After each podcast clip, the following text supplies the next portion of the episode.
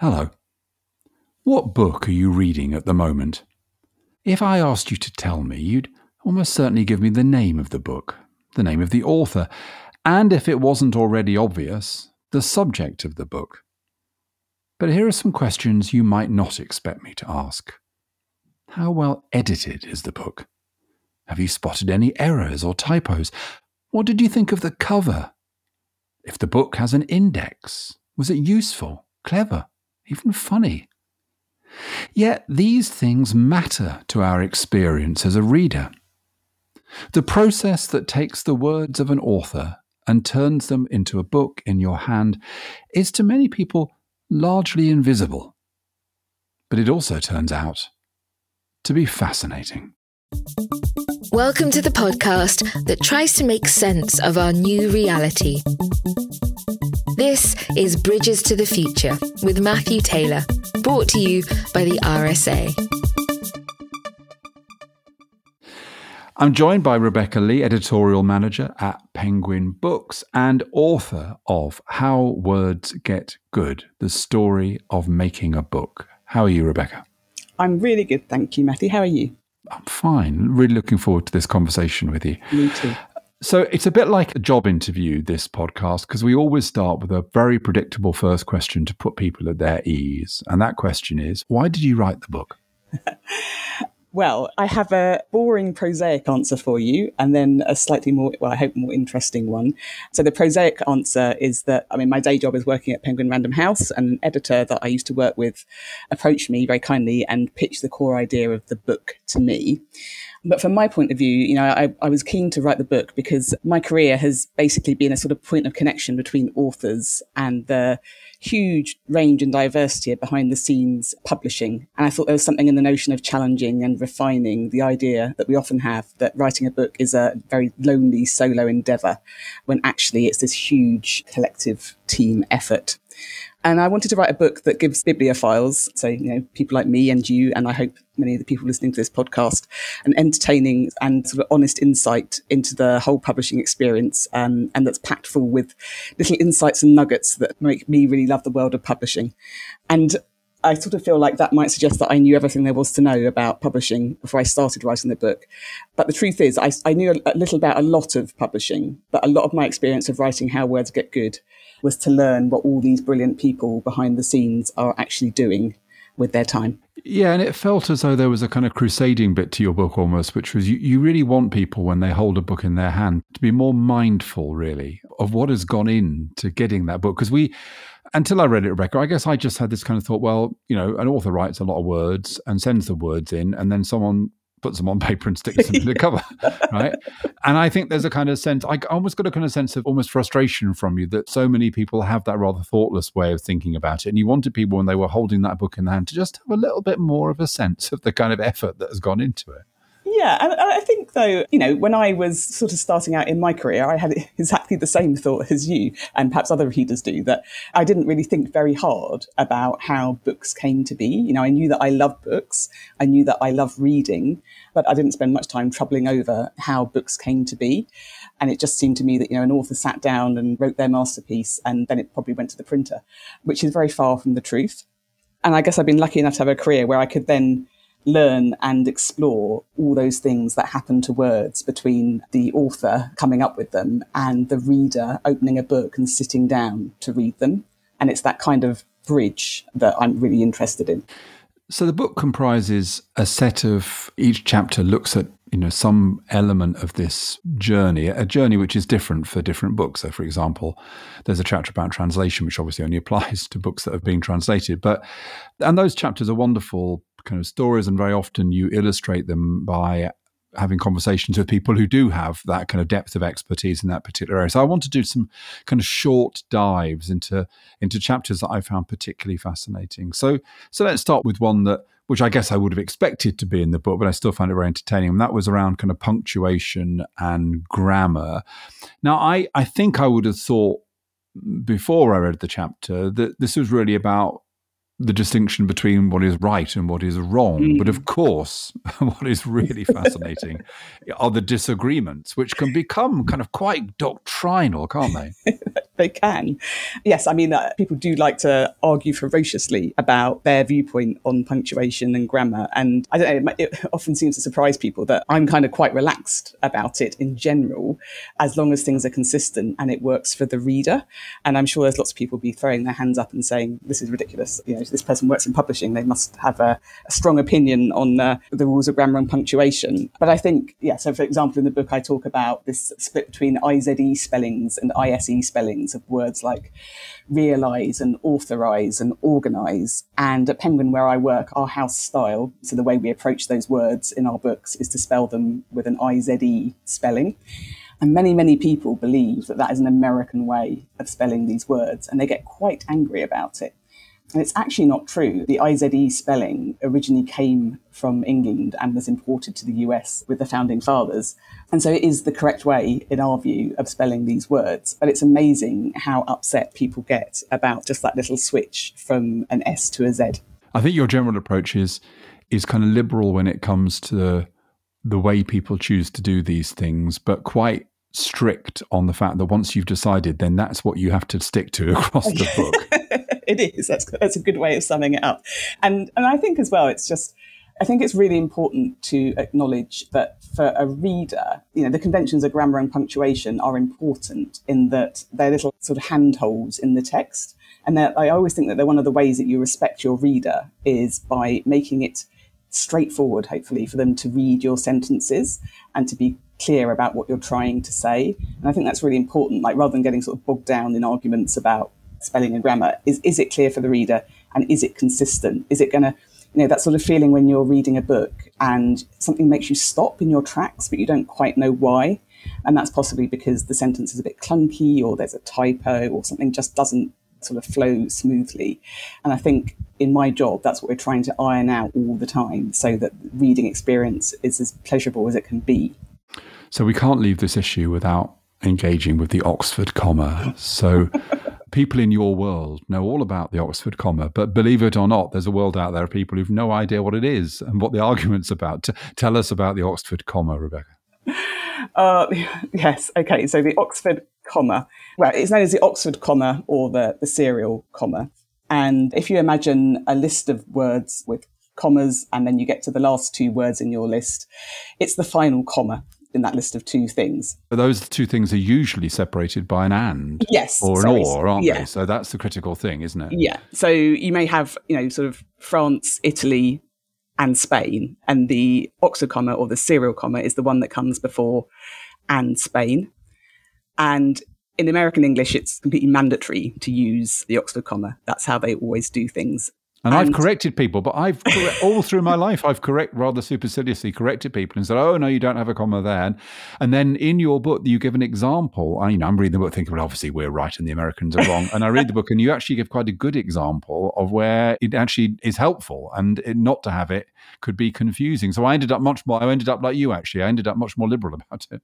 Yeah, and I think this is like the interesting thing about researching the book is, you know, I think we want there to be sort of certainty about these kind of rules. And there really isn't. And the more you kind of go into it and the more you research the history of all these sort of quirks and oddities the less clear it becomes in some ways about you know what you should be doing. And so you know, i think if we're looking for certainty it's kind of impossible to find and of course, there are certain authors who hate particular types of punctuation, for example. They're just going to never use them or, or love them and use them all the time. And of course, because they're great authors, they, they're, yes. allowed to, they're allowed to do it. Let's take another chapter, which was another. I, if I had to choose one chapter I love most of all, it would be indexing. Indeed, if, it, you know, if I was doing your indexing, it would be indexing, comma, my favorite chapter. Uh, I mean, you, you seem to take it had a great deal of fun writing this chapter uh, as well. The, you know, the index. I'd never thought about it before, but but it's it's a pretty creative thing.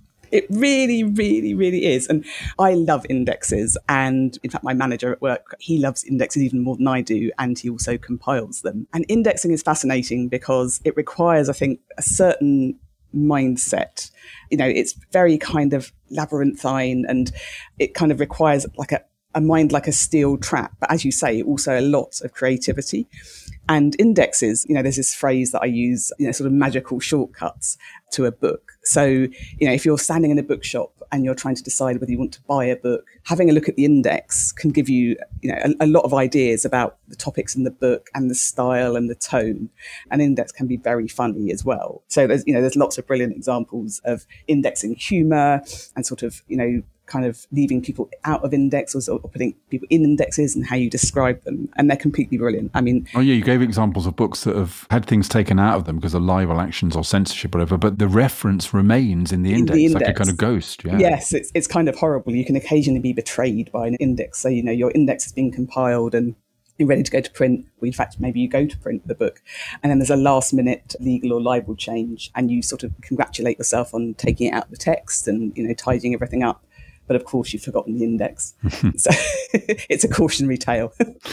and indexing, I thought, was an interesting example of something where, again, before I'd read your book, I would have thought, well, yeah, but that's that's like kind of slide rule manufacturing. That's an old craft that's gone now. Mm. You'd only mm. see it in museums because, of course, indexing can be done instantly by mm. by computers. And this is one of many examples in the book. And I want to come back to this again later on. But one of the many examples where you you say no. You know, yes, technology can help, and of course, everything has changed. But the art of indexing is not yet one which could be done by the most sophisticated AI.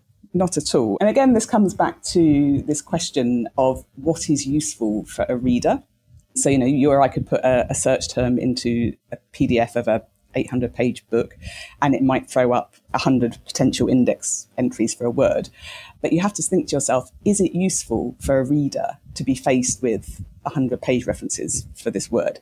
And the answer probably is no. What you need to do is to break it down into sub entries and perhaps just leave some out because if something's only mentioned once or only mentioned in passing, is there any point in putting it in the index and making an index extremely long? So indexing requires this level of sort of intervention and very finely balanced judgment about what will be useful to a reader. And then, and I'm not taking the book in, in the order in which it's written, but I was also really interested in the early in the book about the conversation between about agents and editors. So I'm going to talk in a few minutes, Rebecca, about my pain, and my pain is the, my utter failure to get a book that I worked on for many, many years published. And that gave me a bit of an insight into this. But also, I have a good friend who's recently switched from being editor to being an agent. Now, they're different roles, but they do kind of overlap in the sense that they are both about.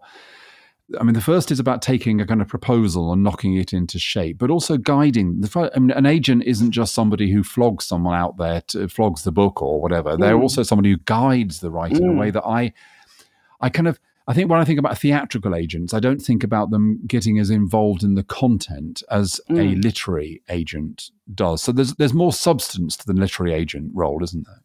Yeah, I think it's so. I was very fortunate; I was able to go and interview some agents, and even though I'd worked in publishing for a very long time, I've you know I always found agents very mysterious. It wasn't entirely clear what they did, and their you know their roles seemed very broad and quite ill defined.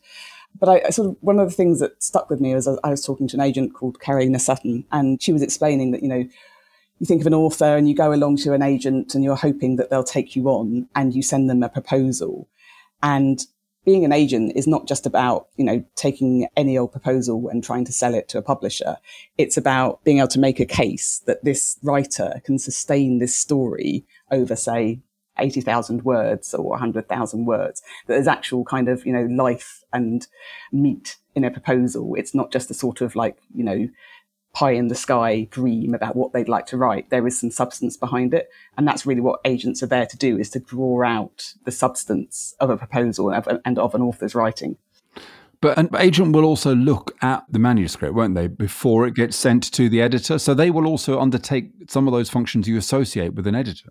Yes, yeah. And I think they would, it generally tends to be more sort of macro level editing, so sort of more big picture and perhaps guiding the manuscript in a way that they hope will be commercial, will deal with topics that are timely, sort of guiding those bigger picture things. And editing, it's often said that the art of editing is in decline, that it isn't taken as seriously as, as it was, that books in general aren't edited as well as they might have been. Do you think that's true? And, and is that maybe to do with the fact that in the end, what we ask of editors is, a you know, we, many of our writers are the writers they are because of the quality of the editors. But we all heard of the writers, but no one's ever heard of the editors. yeah. And so, are you thinking here of sort of commissioning editors, Matthew? Or well, well, let's get into that. Let's get into yeah. the distinction between commissioning editors and yeah. editors and, and, and, and, copy editors. Yeah. yeah, yeah. So, so first of all, you've got commissioning editors who are the people that, as a writer, you very much want to meet because they're the people that go out, they're sort of hunter gatherers um, of the publishing world. So they're looking for new books to buy to publish. So they're looking for new trends or they're looking for, you know, and for strong writing and for great stories.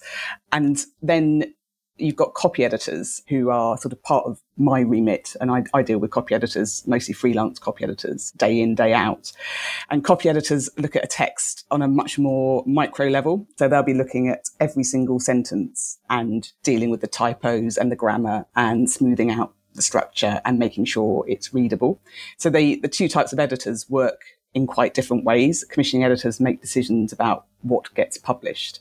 And the other thing, of course, commissioning editors have to think about is, you know, financial success of a book or of their publishing list, which, and so it's a constant balance between creativity and, you know, commercial success. Yeah, and so my experience, and I, I need to say first, I, I wrote a book with my father many, many years ago and edited a series of books for Thames and Hudson, kind of short series called Big Ideas, and even persuaded them to to publish one of my own in that series. So I, you know, I've I've had things published, but I also wrote a book around a set of ideas that I've become obsessed with over the last twenty years, and I. I tried for several years. I had an agent. I wrote a summary proposal. It got half accepted, then not accepted. Then I thought, well, this is no good. I actually wrote the whole book and then tried to get people interested in the manuscript. And I, I'm sharing all of this because I don't know really. My feeling throughout that process was I desperately wanted somebody to just help me get it right. And it felt as though there were a lot of people judging me, but actually, and I, I even approached people to be collaborators to help me write it, but nobody seemed to be particularly interested in that either. So there was, it's so, it's interesting you, you described the process, but yet my experience was almost something slightly missing in this process, was somebody who would just give up, I don't know, a month of their time to sit down with me and work closely with me to take. I mean, you know, this is a typical story because my book, of course, was the theory of everything, which must be the, you know, the most disastrous topic of anything for a book. You know, calm down a bit, kind of be a bit more focused. But in the end, what I wanted was somebody who would just be by my side and take my ideas and help me know how it was I could do something with them. And I couldn't, in the end, I just couldn't close the gap between mm. what was wanted and what I had. And and the other part of this, I'm just going to go on this kind of this rant, but the other part of this is because I've failed to get my kind of big book published or write any other kind of book, both my books I have been involved in were very short. I have this sense of inadequacy towards authors. But you know what? I meet authors sometimes and they've written books that I think are quite good. And I, I ask them about them. And, and you know what? They're not always that interesting. and that's made me kind of think that there's a particular mindset, there's a particular way of marshalling thoughts and enclosing them that is necessary for writing a book, and that I'm and maybe I'm flattering myself when I say this, but I've just got too much of a butterfly mind. I can't. I mm. lack the discipline. Mm. Does that is that a story you recognise? I mean, all I can talk about is my own experience of writing one book. So in some ways, uh, you know, I, I feel like, well, fraud is a, quite a strong word, but you know, the way I got this book published, I was really fortunate. I mean, I worked in publishing. I'm surrounded by editors and, and people in publishing all the time. So it's not a typical experience of how to go about getting a book published. And I have to say, I, I mean, I wrote How Words Get Good in the first lockdown and I learnt so much about writing while I was writing it, which is really not an ideal way to do, to do things because now I look back on it sort of two and a half years later and think, I could do this so much better. And I think it comes down to this sort of, as a writer, I find it very hard to cut my words, to be concise, to take out stories that I think are fascinating, but that other people might not. And that sort of self judgment is just so, so difficult. And I was helped a lot by my wonderful editor who, you know, when I presented my first draft of the manuscript, she said, well, this structure won't work at all. You know, we need to go back and, and rethink the structure. And I was very resistant to that. Of course, she was completely right.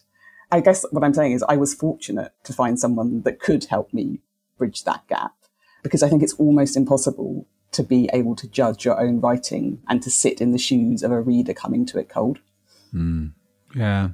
I think a couple of conclusions I reach, I'm sure that's that's absolutely right, is One is, I think we have a notion in our head that a book is all about inspiration. It really is much Mm. more about perspiration. That that, that is, yeah. really Yeah. discipline is, you know, is an incredibly important part of of writing in all sorts of ways. I remember many years ago talking to Barbara Follett, and Ken Follett, incredibly successful author, was having a writer's, you know, having a writer's block, and I said, "Well, what does he do when he's got a writer's block?" And she said, "He just sits in his chair, and he just sits every day, and he sits and he sits and he sits and he waits."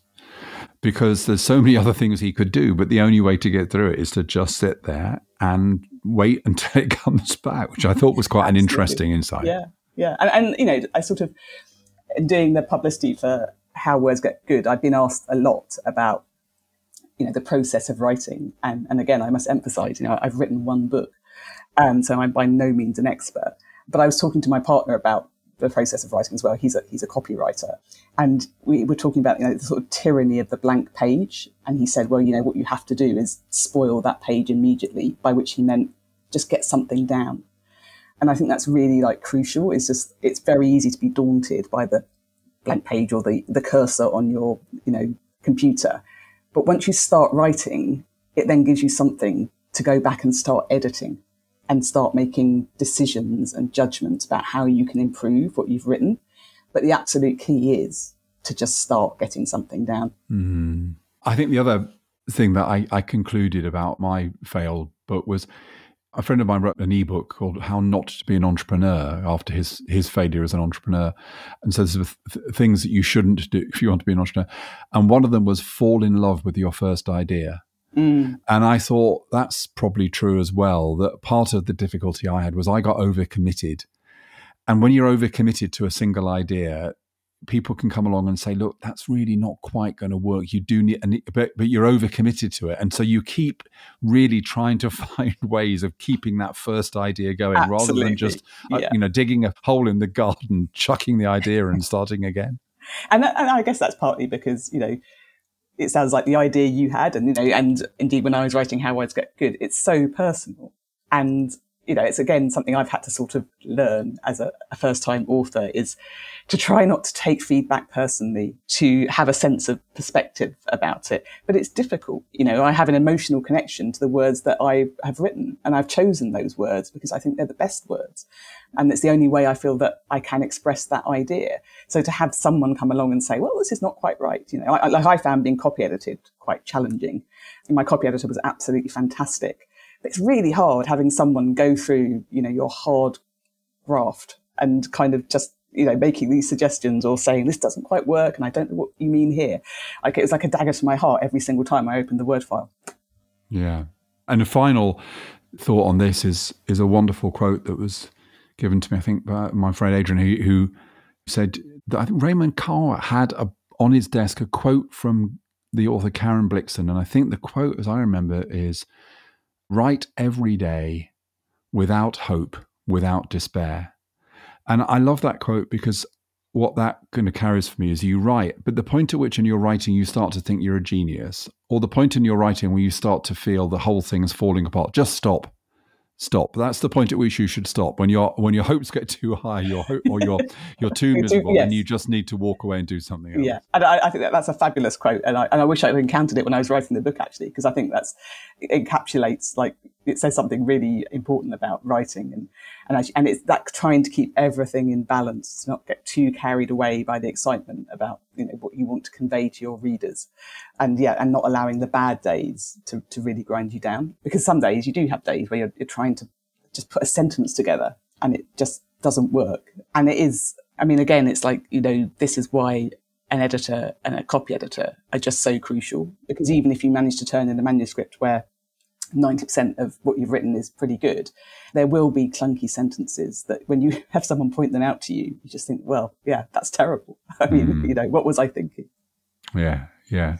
One last question, which is about another theme which hovers across the book, which is the digital era. Hmm. And, you know, really, this is a story, isn't it? The triumph of the book that we assumed, didn't we, lazily 15 years ago, that it would all be ebooks and that.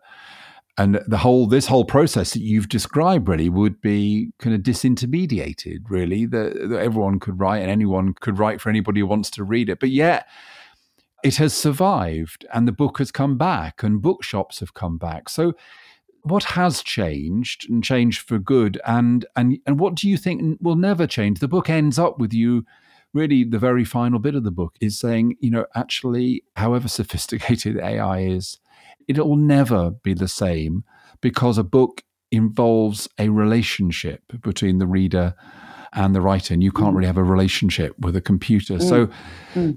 this is a kind of theme ac- across the book isn't it yeah, it is. And, and I think, so when I first started working in publishing in the early 2000s, nobody knew what was going to happen with digital publishing and ebooks.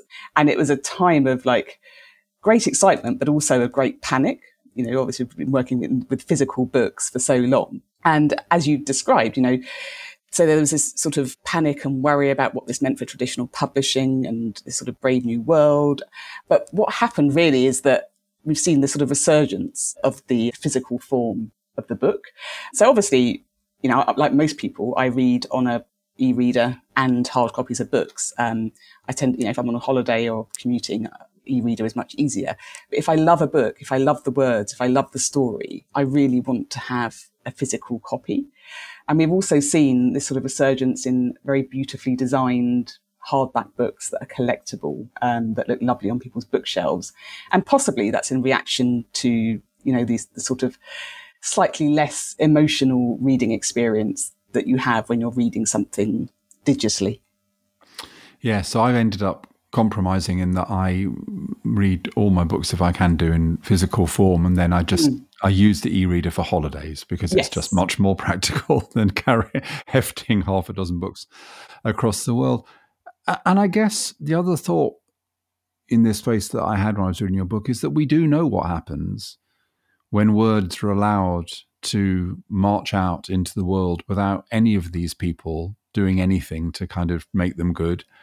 And that's social media. And that, in mm. many ways, is why it is so incredibly problematic. Mm. Yeah, absolutely. And, and I, I think, you know, this, to go back to your earlier point, this, you know, a writer you know, the sort of skill is to be able to inhabit an emotional sensorium and connect that with a reader and with AI and computer generated words and perhaps things that people tweet or, you know, none of that is there. And none of the sort of refining of words that editors and publishers do is there.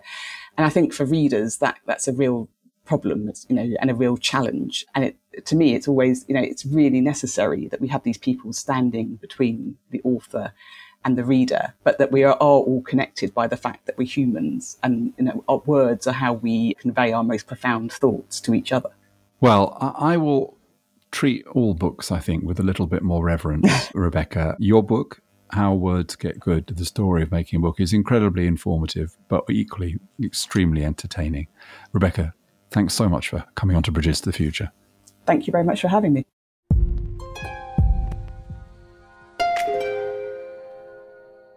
To close, I wanted to offer my own reflection. Although I once interviewed a novelist on this podcast, almost everyone else has been a non fiction author.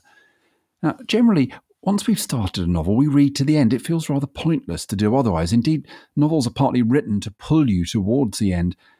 But non fiction is different before this podcast, I, I, suspect I'd only read the beginning or selected chapters of most of the non fiction books I owned.